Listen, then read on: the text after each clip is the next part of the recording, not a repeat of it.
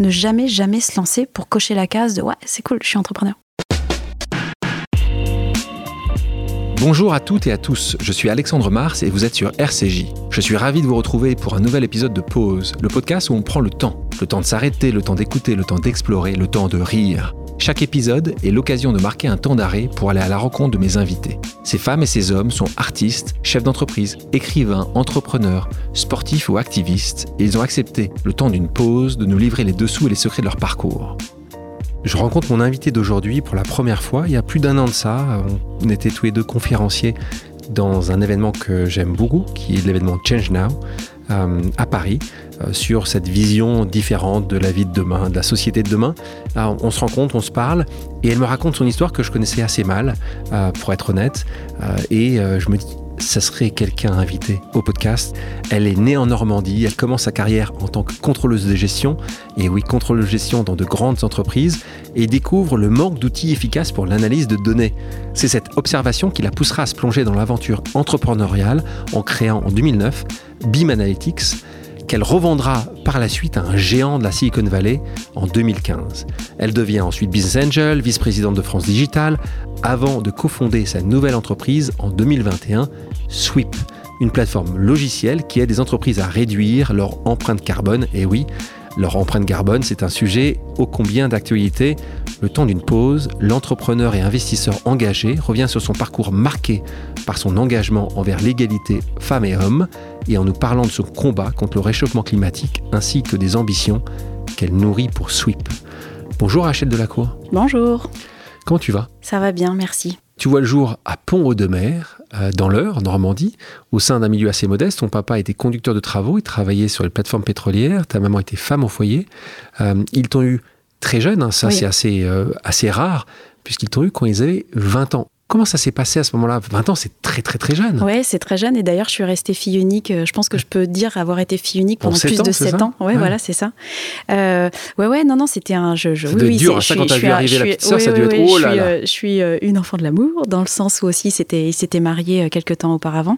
Bon, voilà, c'était les années 70. C'était des, c'était un peu plus la campagne, un peu des milieux un peu plus, tu vois. C'est, j'ai envie de dire, c'était presque normal à l'époque d'avoir des enfants aussi jeunes. Mais c'est vrai qu'ils étaient très jeunes. Moi, j'ai adoré la relation avec mes parents parce que t'imagines, quand ils avaient 40 ans, j'avais 20 ans, ils m'ont fait, en fait, ils m'ont fait toute ma culture musicale. Et euh, moi, mon père me préparait mes cassettes euh, pour mes booms d'anniversaire, tu vois. Et j'ai ces souvenirs-là. Je me dis, mais c'est grâce à lui que je suis à fond des Black Sabbath, que très, très, très, très branché Led Zeppelin. Mais parce que lui-même, c'était un gosse, quoi. T'imagines, à 20 ans. Euh, c'est fou. À 20 ans, lui, ce qui, ce qui était important pour lui, c'était d'être, d'être actualisé, en fait, sur, tu vois, côté, côté musique, quoi. Les billboards américains. Donc, t'as un côté sympa d'avoir eu des parents jeunes, puisque tu partages, ils partageaient leur hobby, c'est pas toi, c'est eux qui partageaient leur hobby avec toi, ils t'amenaient en concert, et tu regardais tous ces sujets-là. Ricard Live Music. Et ce que tu disais juste avant, tu disais juste que tu avais été aussi une enfant seule dans le sens où tu n'avais pas eu de sœur, tu as eu deux sœurs après, 7 euh, ans et 10 ans après. Que j'ai, que j'ai demandé. parce que tu t'ennuyais en fait. Euh, je m'ennuyais beaucoup, ouais. Je m'ennuyais beaucoup. Après, euh, après j'aime aussi cet état d'ennui et de contemplation, quoi. Parce que. Que les jeunes n'ont plus aujourd'hui. Les jeunes non plus, non, clairement. et je j'essaie de me battre pour que mes enfants aient ce sentiment. C'est très difficile aujourd'hui, ils sont ultra stimulés de partout. Et, mais moi, j'avoue m'être énormément ennuyée et pestée contre ça quand j'étais plus jeune. Mais j'ai une nostalgie de, de ce de ce temps contemplatif euh, qui était en fait, tu t'y sens bien, tu t'y sens bien dans ce, tu t'y complais quoi, en fait, dans ce regarder des champs à perte de vue. Euh, écoute, euh, oui, en, le, au moment T, c'est, c'est, c'est assez ennuyant, mais tu développes autre chose, je pense. Tu es assez scolaire, tu as, as, des bons résultats, mais il y a aussi un moment intéressant, c'est que, alors moi ça me fait plaisir, j'en parle d'autant plus que c'est euh, une de mes régions préférées qui est ma région, c'est le sud-ouest. Euh, donc tu te retrouves, c'est quoi, c'est tes étés que tu allais passer avec la famille là-bas les étés, euh, les étés passés là-bas où j'ai vraiment... Où ça précisément Anglette, Bayonne, Biarritz et Pays Basque, Pays Basque, ouais. Un peu dans les terres aussi et puis beaucoup sur la plage. Et c'est vrai que c'est, je suis ado et je, je vis un truc incroyable.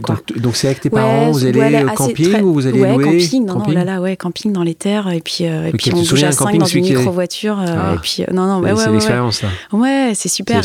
Mais c'est des souvenirs super. Mais non non on n'avait pas énormément de moyens et puis on faisait ce qu'on pouvait quoi.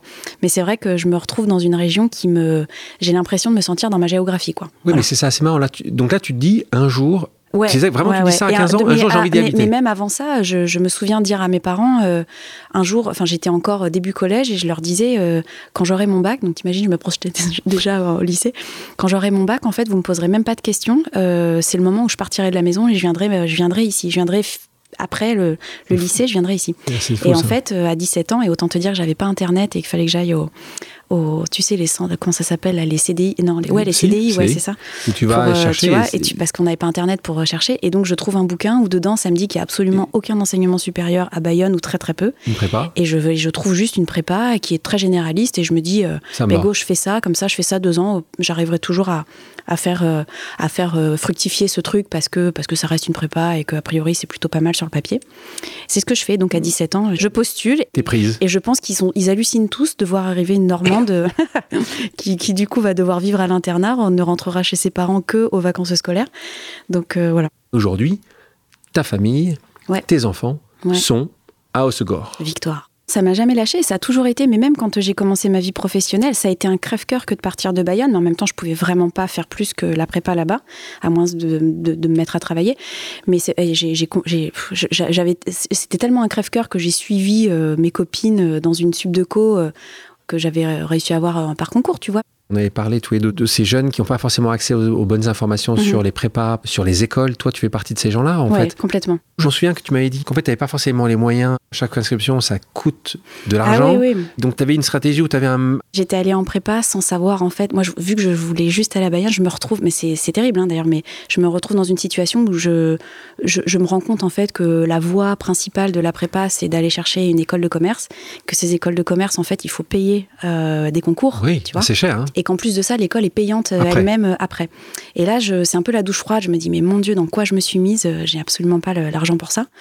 Donc en fait, j'ai maximisé des, des, des, des poules de concours que j'estimais, un, réussir à, à avoir, au moins facilement, et qui étaient Toujours très Moi, bonne, toujours très bonne école. Là, on, est toujours très bonne école. 5e, Donc là, on 6e, parlait 7e des école, écricoms, euh, voilà exactement. Donc euh, et donc en fait voilà, j'ai eu j'ai eu beaucoup d'écoles. C'est vrai que j'ai toujours regretté de ne pas avoir tenté les parisiennes à- pour pour ces, pour cet aspect financier. Là, tu choisis Cage de Marseille parce que ça rentre dans les cases, c'est le bon Ça endroit, bon moment. Et tu me parlais de tes copines, c'est aussi tes copines qui vont, que disent tiens. mais qui euh, elles sont convaincues, que c'est la super que c'est que c'est le super endroit pour faire la super carrière etc donc ça c'est ça c'est plutôt drôle et moi je vois ça comme un spectacle et je me dis écoute tu coches trois cases et puis euh, et puis tu te laisses encore porter euh, vu que de toute façon ça te plaît pas tout ça euh, tu verras plus tard Parce qu'à ce moment-là, tu n'as aucune notion d'impact sur la société. Non, tu, tu vis aucune. comme voilà, c'est au fil de l'eau. voilà t'es- ouais, ouais, ouais, t'es- je suis au fil mais, mais ça m'embête hein, ça m'ennuie quand même de pas être convaincu par par ce que je fais parce que je me dis quand même Oui, là, tu coup, commences à être t'as- tu suis le. Tu, tu- Ouais, tu et suis en même temps, ce qui, ce qui fait que le enfin, flow, hein. la, non mais complètement, mais la conviction, euh, la conviction la plus matérialiste va venir, euh, va venir le plus vite possible. C'est-à-dire qu'en fait, euh, cette histoire d'école euh, dans laquelle je me, je me positionne.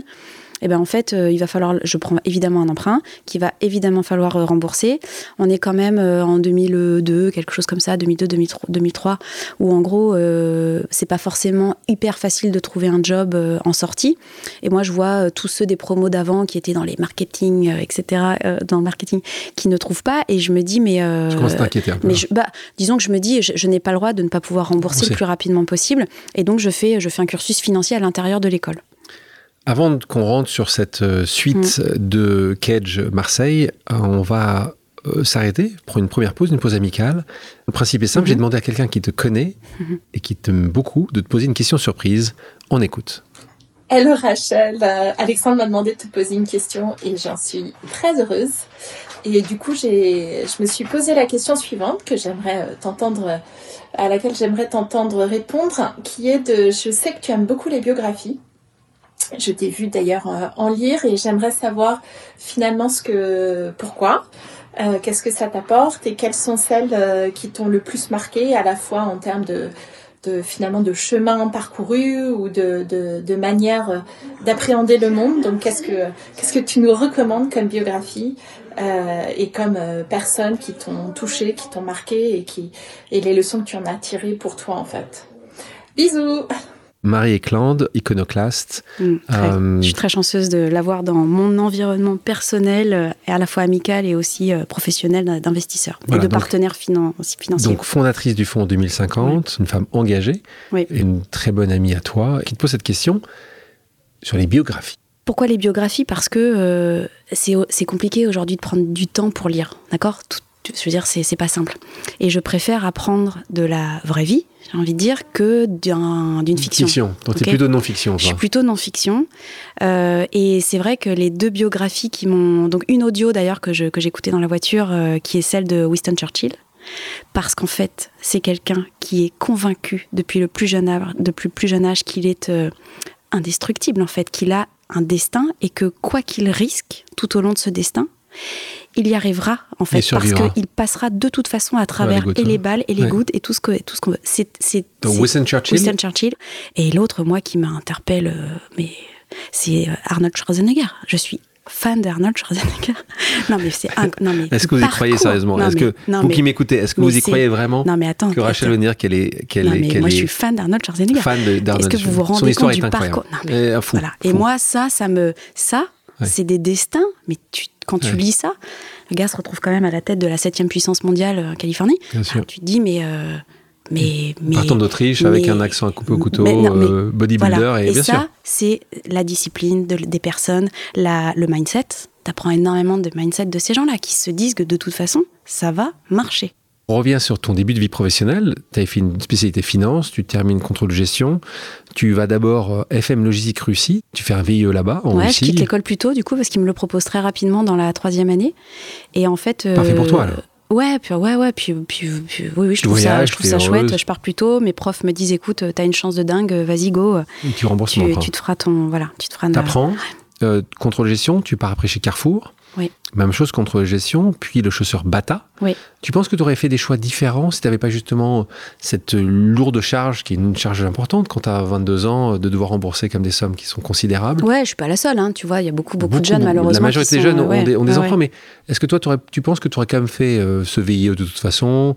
Tu aurais continué là-dessus? C'était. Bah, je trouvais que pour le coup, euh, le, le, VIE, c'était vraiment allié euh, encore une autre étape d'aventure, tu vois avec euh, un parce que en tant que VIE j'étais quand même beaucoup mieux rémunérée que n'importe quel premier job euh, tu vois.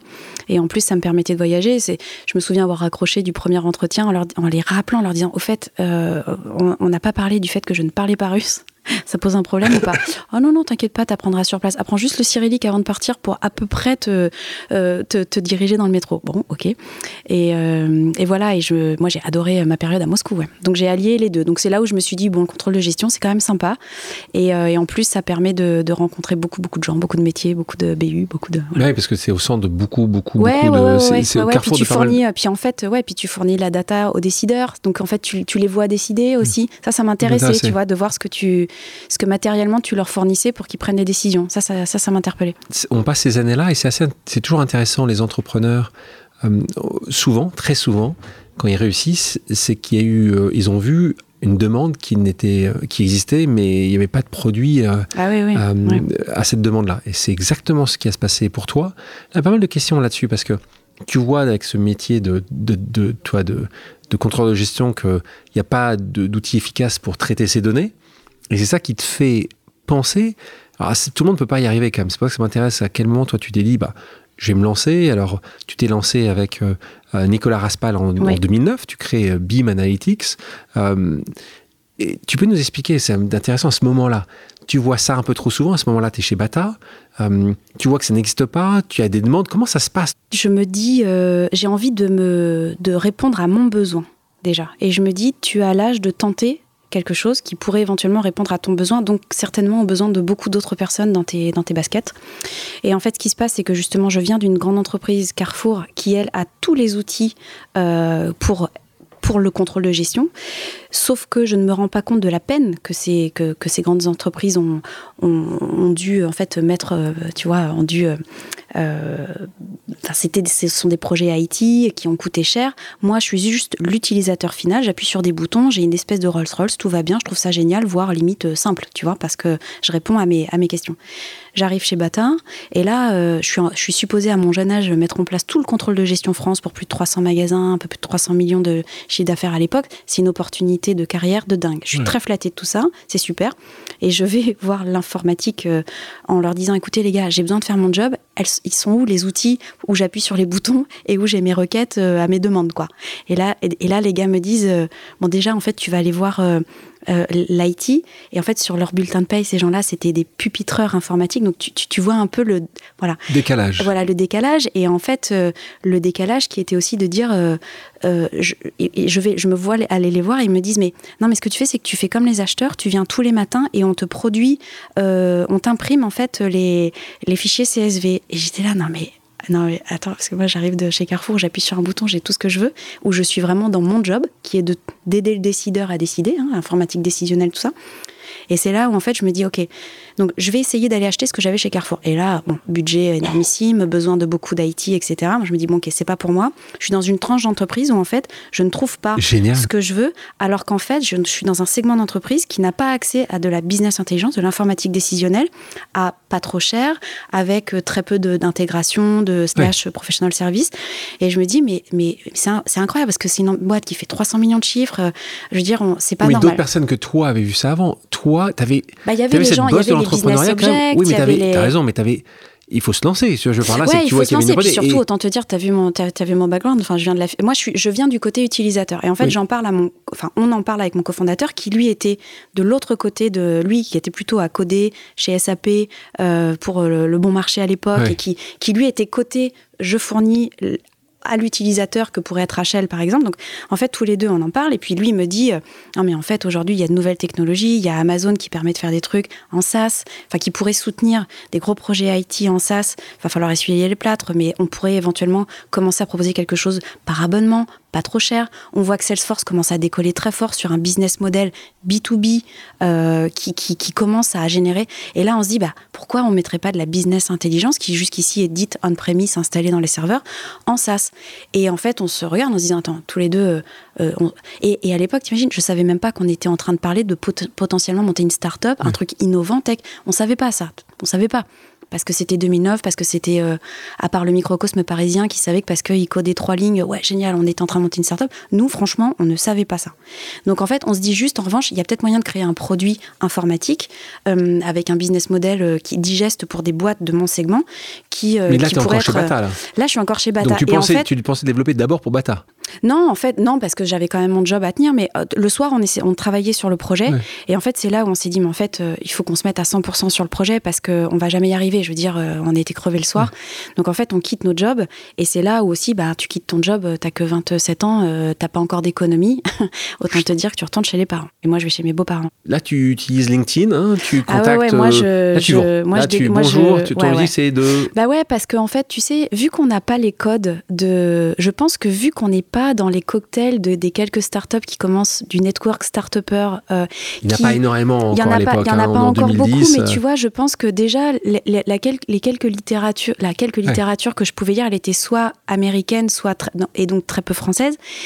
Et alors, tu as beaucoup de gens qui donnaient déjà beaucoup de leçons sur ah oui, ce qui devrait être fait, etc. Et en fait, je pense qu'on est tellement loin de ce bruit-là qu'on fait du, du simple efficace, euh, très, euh, tu sais, euh, Basique. bah, du bon sens paysan, j'ai envie de dire. Ça marche, ça marche aussi pas Et le mal. bon sens paysan, il dit quoi? Bah, Il dit qu'il faut que tu ailles tester ton idée parce que sinon, ça sert à, tu vas, ça sert à rien de, de, de- tu vois, de développer quelque chose qui. Et moi, je, je, c'est sûr que c'est pas à Montpellier qu'il y a un tissu industriel, de, enfin, qui a un, tu- voilà, qui a un tissu de fou pour, pour prospecter. En revanche, je, je- voilà, je me dis, mais attends, mais LinkedIn, mais oh, mon Dieu, la fenêtre ouverte sur le monde, quoi. 2011, c'est quand même assez tôt. Là, vous commencez à lever des fonds très tôt hein, dans l'entreprise, puisqu'il y a une, une société d'investissement qui a eu beaucoup de succès, euh, qui s'appelle Alven Capital, Ouais. qui euh, vous soutient là aussi. Comment ça se passe? T'es à Montpellier, ils viennent te voir? Nous, notre concurrence sur notre sujet qui était de la cloud business intelligence, c'était euh, c'était des gros de la Silicon Valley. Euh, et en fait, moi, j'étais contre des good data à l'époque, j'étais contre des tableaux software qui commençaient à arriver. Et en fait, mais même pas, j'ai comme à l'époque, je me souviens, on avait on avait fait deux belles deux beaux seeds de 500K euh, coup sur coup Donc 500 avec 000 des euros. entrepreneurs, voilà, 500K plus 500K, grosso C'était énorme pour notre région, pour, euh, tu vois, avec des, voilà, avec des entrepreneurs locaux. Et, mais je ne voulais absolument pas communiquer là-dessus parce que j'étais mini pouce, j'étais une naine versus les, les super startups américaines qui avaient euh, minimum un zéro de plus de base au même âge. Quoi. Donc en fait, euh, il fallait pas que je communique là-dessus. Donc si tu veux, on était de base en deçà euh, des, des, radars parce que parce qu'on était hors radar de des VC parisiens, etc. Puis en plus, on ne savait pas, on ne connaissait. Moi, je ne connaissais pas ce, ce milieu. Tu n'avais pas les termes, tu n'avais pas la moi, terminologie. Moi, ce que, je, moi, je savais juste un truc, c'est que j'avais besoin d'argent pour grandir.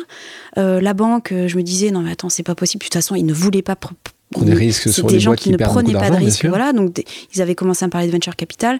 J'ai quelques entrepreneurs qui ont été géniaux, qui nous ont suivis. Euh, au début, dont euh, François Legros, euh, qui me dit écoute, je, je t'aide, euh, voilà, prends déjà ces tickets-là. C'est François Legros Ouais, c'est François Legros, ouais, qui avait, qui avait créé Genesis, qui, était, qui avait fait une IPO, qui avait été racheté ensuite. Bravo à lui. Et, hein. ouais, ouais, ouais, ouais. Et, merci surtout. Ouais, carrément. Et c'est, je me souviens, c'est une personne qui m'avait.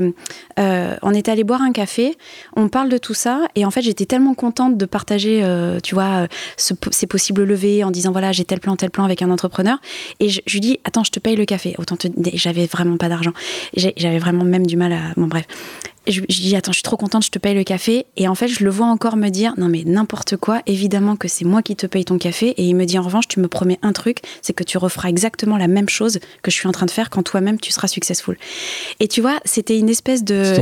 ouais, je m'en souviens encore parce que parce qu'il m'a, je m'étais dit ouais, il fait vraiment ça pour la transmission quoi pour tous les entrepreneurs qui euh, lèvent de l'argent aujourd'hui, qui cherchent justement des business angels ou, ou du premier est-ce que tu as un conseil à leur donner quand ils vont rencontrer justement ce premier François Legros, ce premier Alven Capital?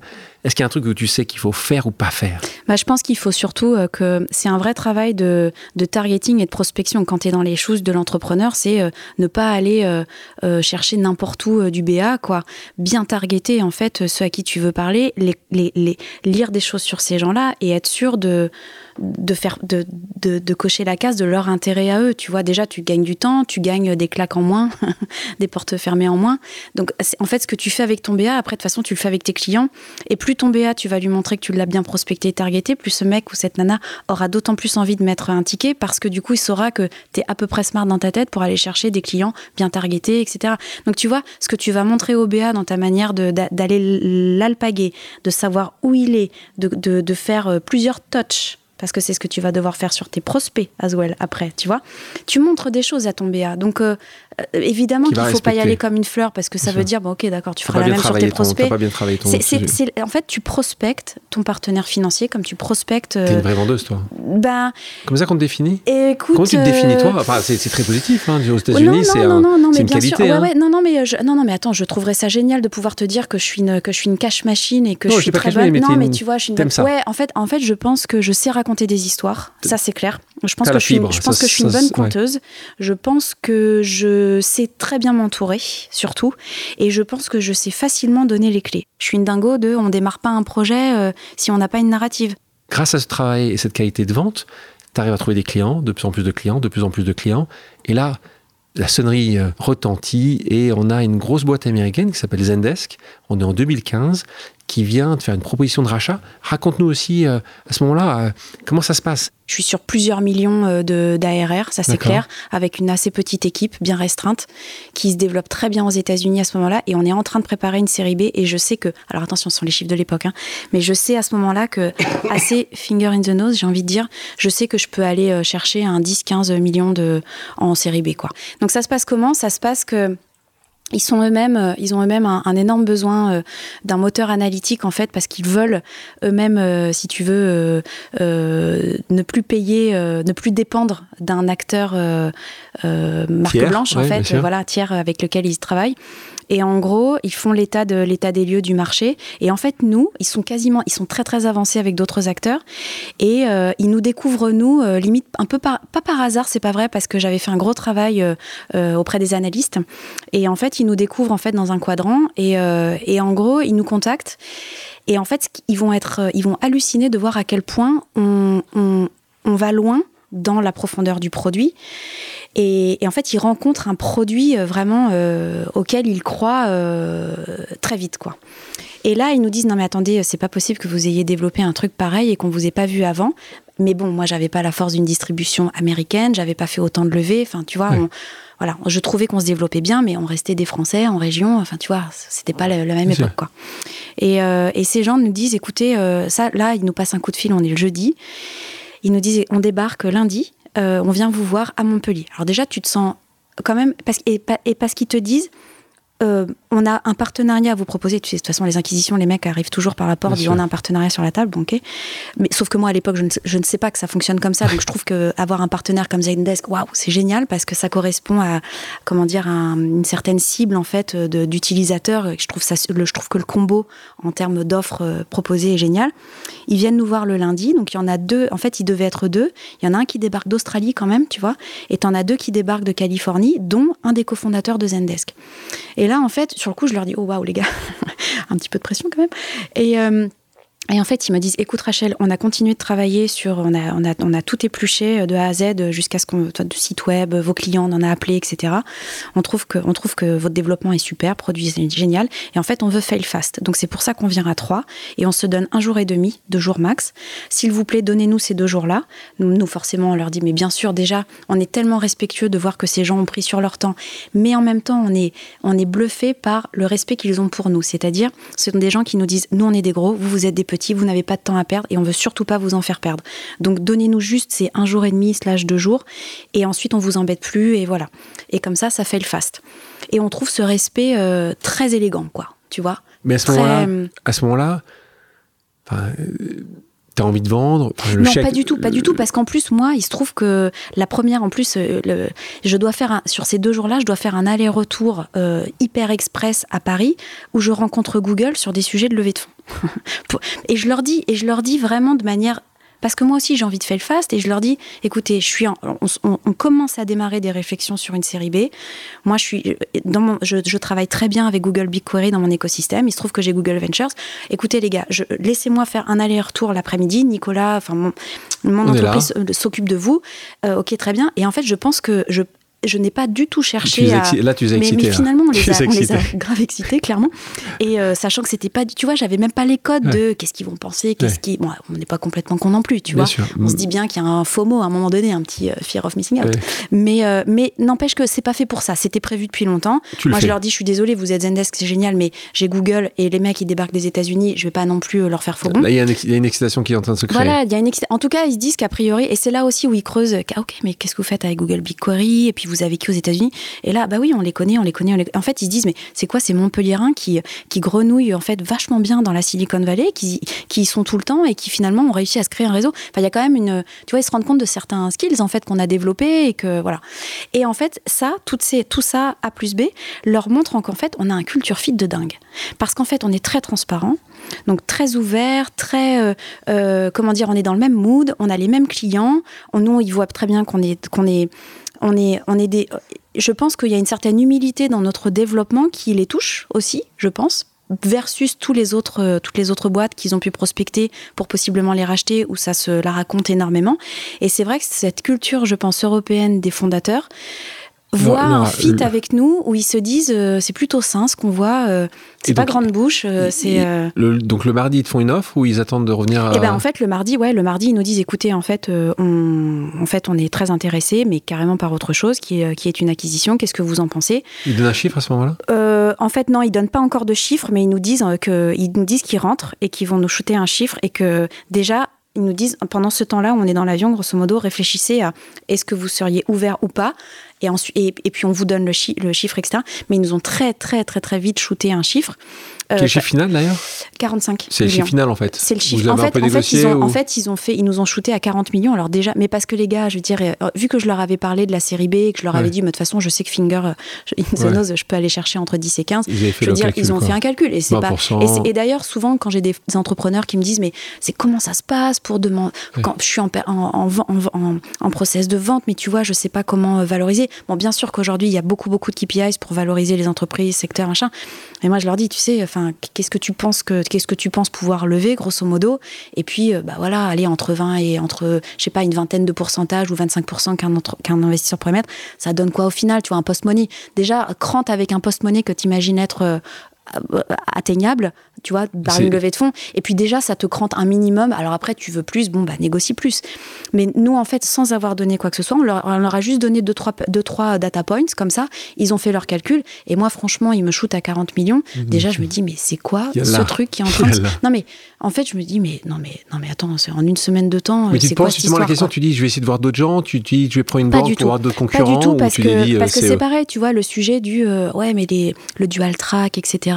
Je, moi, nous, on est on est, je pense qu'on est beaucoup trop euh, régionaux dans notre approche. On est beaucoup trop justement très terre à terre et très bon sens, euh, bon sens paysan, en se disant mais en fait ces gens sont en train de nous proposer un truc qu'on espère vivre dans plusieurs années, c'est-à-dire une accélération avec un rich client, des use cases que l'on cherche à accélérer. Et donc, tu as le culture fit, tu as un montant, etc. Donc, toi, tu te dis super. Sauf, que là, j'appelle, j'appelle, j'appelle mon directeur des ventes, je lui dis, putain, enfin, qui, est aussi un, de mes, un, de mes, partenaires financiers aux États-Unis, et je lui dis, non, mais t'imagines les mecs, ce qu'ils veulent shooter Et là, il me dit, il me fait, non, mais Rachel, de base, euh, en bon, en bon commerciaux, enfin, en, bonne commerciale, tu n'es pas supposé euh, accepter la première offre. Je dis, non, mais attends, je fais comment pour, pour demander? Non, mais, non, mais sérieux, je fais. L'américaine, le double. Et là, en fait, tu te rends compte que les histoires derrière euh, le marchandage de tapis, bah c'est ça, c'est du marchandage de tapis, quoi. On va faire une pause. Entrepreneuriat, pour cerner ton profil d'entrepreneur. Quelle est la boîte que tu aurais adoré fonder? Salesforce. Quelle entreprise t'inspire le plus en termes de valeur? Bah là, euh, bon, je ne veux, pas renvoyer la balfe comme ça aussi facilement, et puis, mais c'est vrai que ce que Marie Eklund a, a créé avec 2050, euh, en fait, je pense que c'est elle a entrepris de créer un VC qui lui-même euh, va apporter beaucoup de valeur à son propre portefeuille. je trouve ça chouette. Fonds Evergreen. Ouais. Quel est l'entrepreneur que tu admires le plus? Moi, je suis très franco-franchouille sur ces parce que je trouve qu'on a d'excellents entrepreneurs français et moi, c'est un mix entre bah ouais, moi, je suis assez fan d'un Bernard Arnault, d'un Xavier Niel, quoi. Mon Dieu, la chance qu'on a d'avoir et, je suis d'autant plus fan de ces gens pour le réinvestissement qu'ils font en France. Le défaut le plus commun chez les entrepreneurs, d'après toi? La gestion de la vie privée, peut-être, la gestion assez chaotique de la vie privée. Euh, et le conseil que tu donnerais à quelqu'un qui voudrait se lancer? Euh, Ne pas se lancer pour se lancer, répondre à un besoin, de marché. C'est aussi bête que ça. Ne jamais, jamais se lancer pour dire, pour cocher la case de ouais, c'est cool, je suis entrepreneur. Revenons à ton parcours. L'année 2015, un point important de ton parcours, rachat de BIM Analytics par Zendesk, naissance de ton deuxième enfant. Tu vis aussi un événement tragique tout à l'heure euh, on parlait de tes parents, la perte de ton papa. Tu co-présides déjà la France Digitale à ce moment-là, si je me souviens bien. Euh, et c'est à ce moment-là où tu, où tu te poses les, questions que, auxquelles tu ne te posais pas à ce moment-là encore, justement, de mission, d'axe. Maintenant, tu as un peu d'argent avec toi, suffisamment pour vivre euh, d'une manière oui, ça plus sereine, matériel, oui, totalement. L'enfance, la perte d'un proche, est-ce que est-ce que c'est ces moments qui vont qui vont te faire réaliser en fait, ce qui est sûr, c'est que ça. Une mission? Ouais, en fait, bah, juste pour rappeler, c'est vrai que sur une période de trois mois, c'est-à-dire un quarter, un trimestre, hein, sur cette période-là, à la fois j'ai le premier pic de d'ultra euh, choses positives qui se passent avec la vente. Un mois après, je, mon père décède. Et un mois après, j'accouche de mon deuxième enfant. Donc t'imagines, sur un trimestre, l'amplitude émotionnelle. Je t'avoue que ça a été c'était pas simple à gérer parce qu'en plus, il fallait gérer l'intégration dans Zendesk, les voyages à San Francisco, le micro-bébé euh, que tu essaies d'allaiter. Enfin, c'était dur. C'était très dur. Euh, ça, ça a fait qu'en fait, par effet boomerang, j'ai eu, euh, j'ai eu un, tu vois, un énorme coup de mou. c'était pas une dépression, mais c'était un énorme coup de mou. De, il y a eu tellement d'amplitude, je pense, émotionnelle que je pense que le corps, à un moment donné, ou la tête s'est dit, ben là, et, et, je me suis sentie être, tu sais sans, sensation et ni mort. Tu vois, c'était vraiment euh, euh, complètement atone. Et c'est là où je me suis dit, bon, je vais faire une pause. et euh, je suis partie de chez Zendesk, je suis partie de chez, de chez France Digital aussi à ce moment-là, de la coprésidence. Alors j'étais sur un mandat de deux ans, en me disant, mais en fait, c'est too much. Et là, il y a un moment donné, il faut juste se rendre à l'évidence. quoi. Et surtout, reconnecter avec ce numéro 2 qui vient d'arriver et que je ne connais pas assez. Et en fait, je prends du temps et c'est aussi à ce moment-là que je, je, ouais, je reprends du temps pour moi, quoi. Tu vois, donc je fais, euh, j'ai des activités euh, juste qui sont absolument euh, antinomiques avec l'entrepreneuriat, tu vois. je fais du bartending, je vais à l'université spatiale internationale. Enfin, tu vois, je fais plein de trucs comme ça. C'est très cool. Et surtout, j'ai du temps et c'est du temps où je peux lire. Et je lis des choses que je n'ai pas l'habitude de lire, dont euh, tout le monde parle d'un supposé réchauffement climatique. Euh, oui, bon, ok, super. Mais euh, jamais, jamais, jamais aucune conscience. En plus, je pense que je mets un peu le sujet sous le tapis parce que je suis moi-même une enfant. J'ai une dette carbone de dingue parce que mon père était dans le parapétrolier. Donc en fait, tu te dis, j'ai une dette personnelle aussi, donc et de l'enfance, mais tous les trajets que je faisais à San Francisco pour deux jours, s'il te plaît. Et je n'avais aucune conscience des émissions carbone. Mais donc je me dis bon, c'est quoi ce, c'est quoi là, ce truc dont tout le monde parle? Mes gamins euh, sont, sont, plus au courant que moi, enfin le numéro un. Et, euh, et en fait, je lis un rapport du GIEC, quoi, tout simplement. Et en fait, euh, c'est clairement la douche froide parce que parce que tu te dis mais toi, t'es supposé être, t'es supposé être suffisamment éduqué pour lire l'urgence. Normalement, tu es supposé agir pour lire cette urgence déjà pour t'informer. Je ne le faisais pas. C'est enfin parce que j'ai du temps que je le fais. Je percute sur la catastrophe en, action. Et en plus, je me dis, mais le pire là-dedans, dans cette histoire, c'est que les solutions, elles existent. Mais qu'est-ce qu'on fait, quoi? Qu'est-ce qu'on fait? Et là, il y a plus, y a, si tu veux, en plus, moi j'ai un rapport très, euh, je sais pas, judéo, je sais pas comment dire, mais tu vois, peut-être un rapport un peu judéo-chrétien à l'argent, le truc de se flageller en disant, mais de toute façon, tout ça, c'est pas arrivé par hasard. Donc, euh, je ne peux pas juste enjoyer. Je ne peux pas juste célébrer ce truc et puis partir boire des, des, des cocktails à la barbade tu fais quand même des choses en parallèle de France Digital, dont ton travail à Zendesk. Tu deviens un business angel puisque tu as investi dans un certain nombre d'entreprises dont certaines vont atteindre un vrai succès. Et Shine, par exemple, ouais, qu'on aime pas Shine, mais Shine. Shine, exactement. Fais attention, Shine, français, racheté par, par Société Générale. Tu travailles avec Sista, plus de 50% des entreprises que tu as financées qui sont aujourd'hui dirigées par des femmes. Tu rejoins également un SPAC lancé par Xavier Niel, dont on parlait tout à l'heure, Mathieu Pigas, Moïse Alexandre Zoaré, qui est de MX Organique. On a beaucoup parlé euh, ces derniers temps, puisqu'il y a des choses qui sont en train de se faire, sur tout ce qui est bio et durable. Euh, évidemment, le fonds 2050 avec euh, ton ami Marie Cland. tout ça m'amène vers une deuxième pause amicale mm-hmm. que je te propose d'écouter maintenant. Rodolphe Ménégo. Salut Rachel, c'est Rodolphe. J'ai une question pour toi. J'aimerais que tu nous parles de quelque chose qui te caractérise euh, très très bien, qui est ton énorme drive. J'aimerais que tu nous parles euh, de ce, qui t'anime tous les matins, qui te permet d'entreprendre, surtout après avoir monté une première boîte, de l'avoir vendue avec succès et d'être reparti from scratch euh, d'une feuille blanche pour exécuter un, un, sujet probablement compliqué. Voilà, je pense que ça serait une bonne, une bonne illustration de, de qui tu es, de ce qui t'anime tous les matins. Ciao.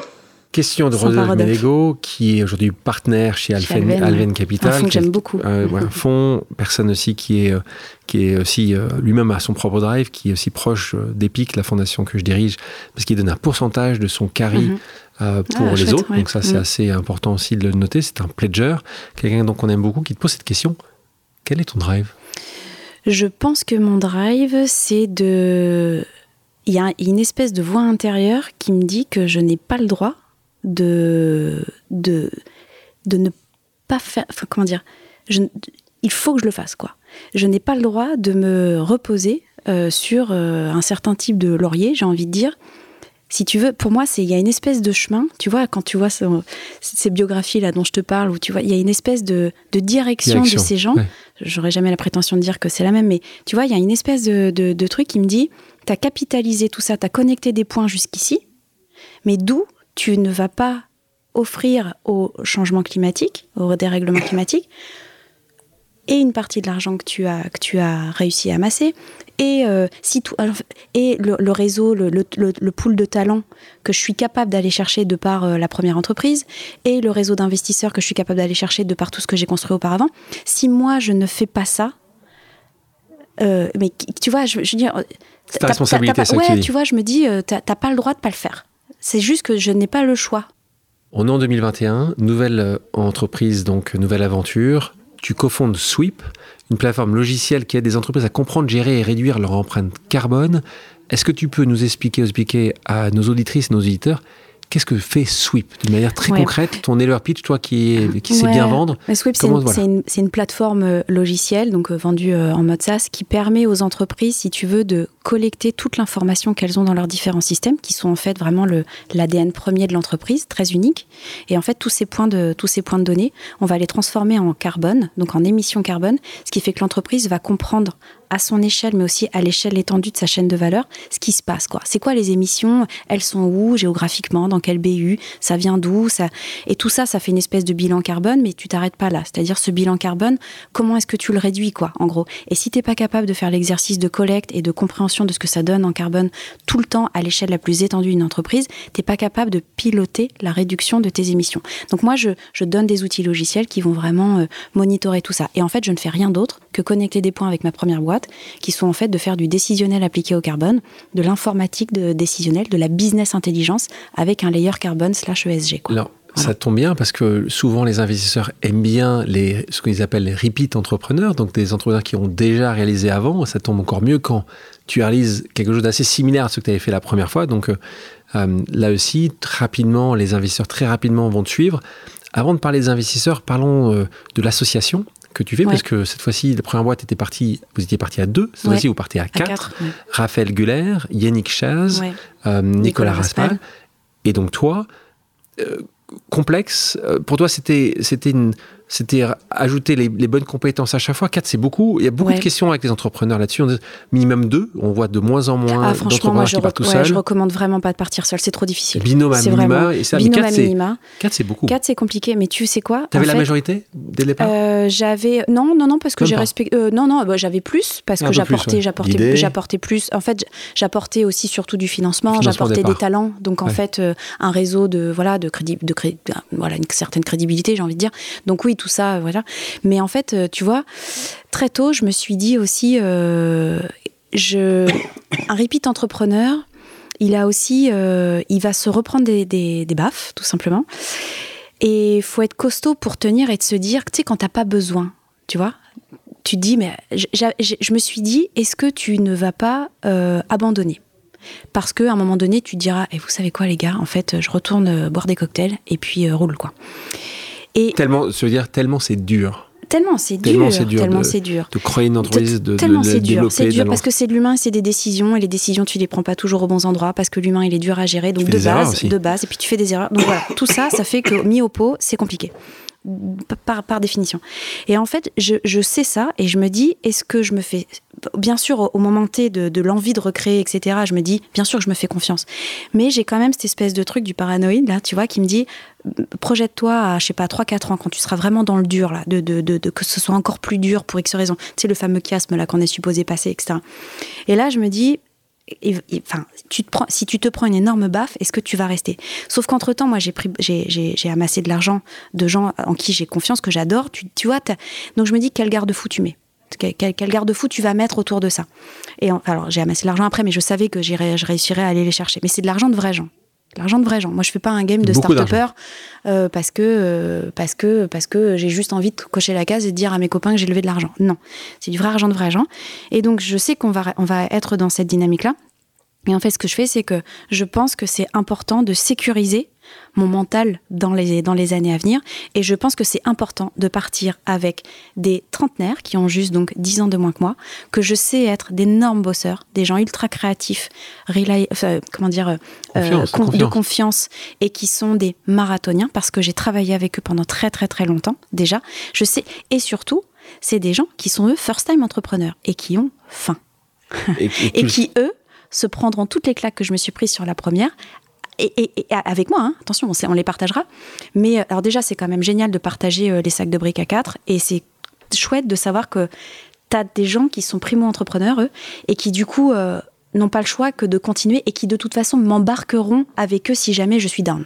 vous levez, alors encore une fois, on est dans des années où l'argent se lève certainement plus facilement qu'à Ouais, d'autres surtout moments. sur nos sujets en euh, plus, sur des et sujets surtout parce que tu es repeat entrepreneur. Et là, tu lèves quand même beaucoup d'argent Ouais. sur des multiples qui sont assez fous parce que Ouais, globalement, tu n'as pas euh, bah, de revenus. hein.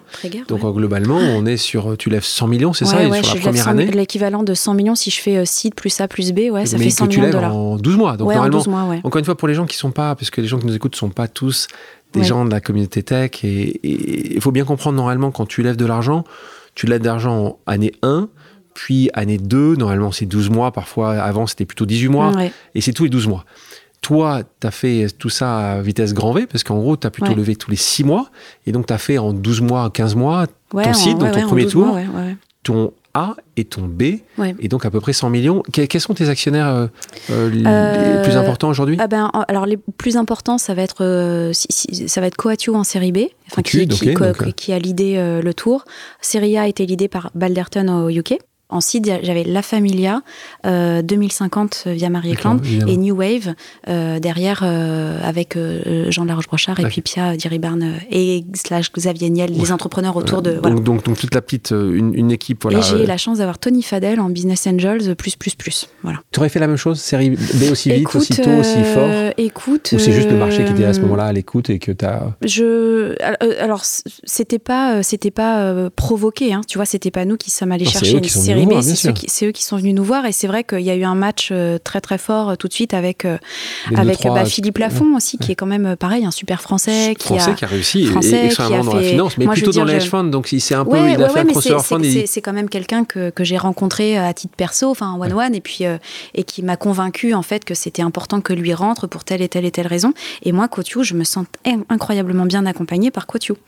Euh, et mais, mais parce que les fonds, ça reste aussi un sujet de personnes. C'est les personnes qui vont Évidemment.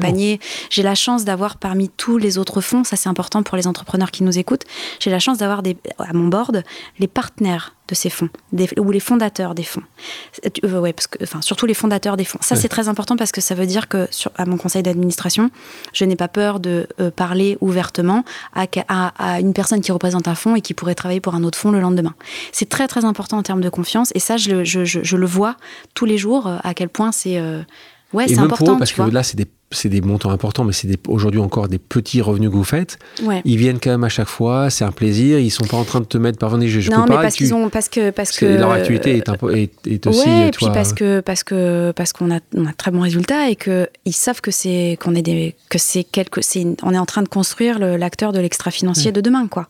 Donc euh, On parle d'extra-financier, c'est intéressant que tu, que tu cites cet extra-financier. Euh, Il y a quelqu'un que j'aime euh, particulièrement qui s'appelle Emmanuel Faber, Oui. qui travaille sur l'extra-financier à travers une nouvelle norme, hein, euh, ouais, l'IFRS, Ouais. et sa structure qui s'appelle ISSB. oui, Euh, tu- comment tu regardes ça, toi? Tu, tu, Vous bossez un peu, vous regardez ce qu'ils sont en train bien de sûr, faire bien sûr, bien sûr. Mais moi j'ai des spécialistes en interne euh, de la carbone, enfin du la finance car- carbone qui euh, qui s'en qui s'en occupe, qui gère. Moi j'ai euh, je suis assez partagée parce que parce qu'en fait on remet encore euh, si tu veux, ce qu'on a vécu avec les normes IFRS à l'époque, alors qu'on avait tout le setup qu'il fallait en Europe, et au final, ben, on s'est laissé imposer des normes IFRS américaines dire? qui sont en fait très très lourdes à gérer pour l'Europe. Et en fait, ce qui me fait un peu peur, c'est qu'on est encore à nouveau en train de, alors qu'on fait partie des, plus avancés et des plus, euh, comment dire, euh, euh, propres dans le dans le dans la, dans tu, vois les, normes que l'Europe euh, donne sont, bonnes pour la planète sont science based etc bon bref ce qui ce qui m'interpelle c'est que c'est que tu vois on est encore en train de se faire dicter par, par ce type de normes par un acteur américain et alors que c'est complètement injuste dans le sens où l'Europe a fait le travail qu'il fallait On parle d'Emmanuel Faber. Emmanuel Faber dit quelque chose d'in- d'intéressant tout le temps sur son compromis, compromission. Euh, il dit, bah, nous, on peut accepter des compromis, pas forcément donc des compromissions, pour repartir sur ce sujet de levée de fonds, pour euh, Mm. euh, ces entrepreneurs qui nous écoutent ou ceux qui vont se lancer, ceux qui vont lever de l'argent, trouver d'un d'angel, de banquier ou d'un fonds d'investissement. Toi, tu t'es retrouvé parfois sur ce système en disant on peut accepter ça, mais ce compromis, mais pas cette compromission. Est-ce que c'est quelque chose qui est important? Là, on parle de valeurs euh, importantes, même si elles sont affichées un peu plus tard pour toi, par exemple, qu'Emmanuel Faber, qui lui, dès son plus jeune âge, il avait cette mission, tu disais tout à l'heure, Ouais, il pourrait ouais, rentrer parfaitement dans cette vision. Je, te- je vous, je vous conseille tous d'écouter le podcast Pause avec. Emmanuel Faber, si tu n'as pas écouté, vraiment, c'est assez impressionnant. Où lui va te dire, tu vas le sentir que c'était, il était habité, un peu comme ce que tu disais tout à l'heure, des gens qui ont une direction. euh, toi, cette direction est arrivée un peu plus tard, mais il n'empêche que aujourd'hui, ces valeurs, elles sont très clairement définies chez toi. La preuve de ta mission et de, et de Bicorp. Est-ce que est-ce que tu acceptes des compromis? Est-ce que tu les acceptes pas? Est-ce que c'est certainement pas de compromission? Comment tu te situes toi aujourd'hui par rapport à ça? Bah, c'est euh, le fait de travailler en équipe, c'est une vie de compromis de, toute façon. Euh, après, ce qui est sûr, c'est que pour éviter justement euh, d'avoir pour éviter d'avoir trop de discussions, justement, de compromis sur la route des, décisions qu'on prend. C'est aussi pour ça, tu vois, que typiquement, très tôt, j'ai mis ce sujet de société à mission Bicorp. Comme ça, de toute façon, il y a un framework d'analyse, il y a un cadre d'analyse euh, de décision euh, auxquels on passe euh, nos décisions, enfin tu vois, tout simplement. Et en fait, je peux te dire que ça facilite et que ça accélère énormément les sujets de euh, est-ce qu'on travaille avec un tel ou avec un tel, c'est Bicorp, c'est pas Bicorp, que j'en suis où de ma société à mission là, bim bam. Et je peux te dire que, et, ça, tu vois, je me suis battue avec mes cofondateurs qui au début me disent non, mais attends, tu vois, c'est pas encore nécessaire qu'on fasse tout ça, on va, on va s'imposer un truc hyper lourd. Oui, en effet, mais je leur ai dit, on se remerciera dans le temps d'avoir fait ça. Et pourtant, tu, tu l'as pas forcément fait avec tes investisseurs. C'est-à-dire que le fait qu'il soit pas bicorp cotu, le fait qu'il que, que non, en revanche, c'est sûr que moi je moi je suis un mot compte triple pour eux, c'est-à-dire c'est-à-dire que je suis une bicorp, je suis une société à mission, je suis une tech, je suis une femme entrepreneur, je suis sur une, une tech. Tu penses pas que la prochaine fois même tu devrais choisir ton investisseur non pour diriger ce fonds Bliss qui est qui est un fonds bicorp et autres nous, on pense que ça doit venir aussi d'entrepreneurs de plus en plus. Non, mais attends, tu, vois. Euh, de choisir leur investisseur. Oui, oui, oui, je suis d'accord. Mais c'est la fameuse equity story. C'est-à-dire que j'aurais pu, avec le network que j'ai, ne prendre que des investisseurs qui sont sur des sujets climate tech. On notera quand même au passage que ces investisseurs sont plutôt de jeunes investisseurs. Et moi, je sais ce que c'est aussi que de, de vouloir avoir des gens qui remettent au pot d'une levée à l'autre. Parce que c'est très important de montrer qu'ils ont suivi un prorata. Ça veut dire énormément. Tu sais, moi, quand je vois des, quand je vois des annonces de levée de fonds, c'est ni les montants, ni euh, le blabla qui m'intéresse. Ce que je regarde, c'est qui a suivi. C'est un indicateur de dingue sur la confiance des partenaires. Voilà. Là, on est tout au début de Sweep. Là aussi, tu, tu dis, bah, c'est mon histoire pendant 10 ans. Il y aura peut-être un Zendesk euh, qui va arriver dans deux ans depuis que j'ai créé la société, tu vois, quand on en parlait avec mes, mes cofondateurs, tu sais, on se mettait les, les, les, le premier Slack qu'on a ouvert, on n'était que tous les quatre, hein, tu sais, pour travailler, parce qu'on était en plein confinement, donc il fallait bien qu'on ait des outils comme ça. Et je me souviens, dans les statuts, il y avait toujours, le, vu qu'on a tout de suite communiqué qu'en anglais, parce que j'ai un anglophone, donc euh, le français est interdit dans notre boîte, quoi, grosso modo.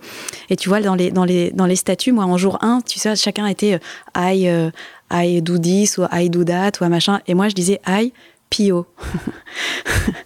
le I et le PO plus loin. Donc, euh, introduction en voilà, bourse. Voilà. Et en fait, euh, et en fait euh, je veux ça. ça je, tu veux Ouais, je veux ça parce que je veux ça, non pas pour le l'argent que tu peux lever avec une IPO. On s'est prouvé que sur les marchés privés, on peut on peut on peut lever. Mais le message, c'est le message que tu Mais portes. En fait, c'est si tu veux broadcaster comme ça ce message à cette échelle de dire cette climate tech là, elle a fait une IPO, c'est une française européenne. Euh, et, tu auras un marché que tu aimerais plus qu'un autre? Tu vas me dire euh, Nasdaq forcément ou tu me dis que ça pourrait euh, être Ronex on, verra ce que Ronex est capable aussi de nous proposer à ce moment-là. quoi. Mais en tout cas, ce qui est sûr, c'est que, tu vois, dans, dans, cette espèce de lignée où je me dis tu as une responsabilité, j'ai une responsabilité de montrer un succès et de le communiquer à la plus grande échelle pour que d'autres entrepreneurs fassent comme moi.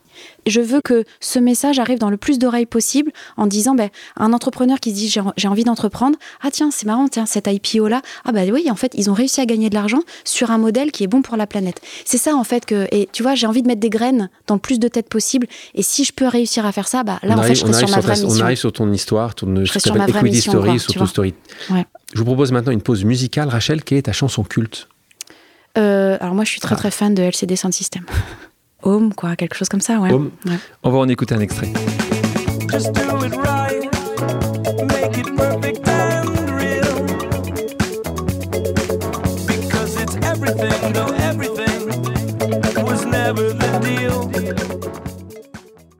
Pour terminer, nous passons à une pause flash avec quelques questions rapides auxquelles tu devras me répondre au tac au tac.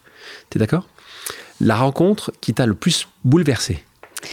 Euh, à travers une photo qui est que ma mère a rencontré le Dalai Lama et qu'elle nous a tout de suite envoyé la photo. Elle était dans un lobby d'hôtel à Lagos, au Nigeria, et en fait, elle a pu parler avec lui, elle a pu le toucher, elle a pu se faire prendre en photo. Le truc de dingue, quoi.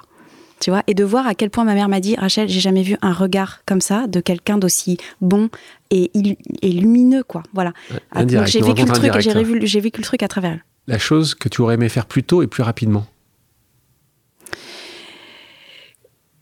Comprendre, euh, réussir à créer un agenda euh, moins chaotique euh, dans ma vie privée. Ta plus grande peur?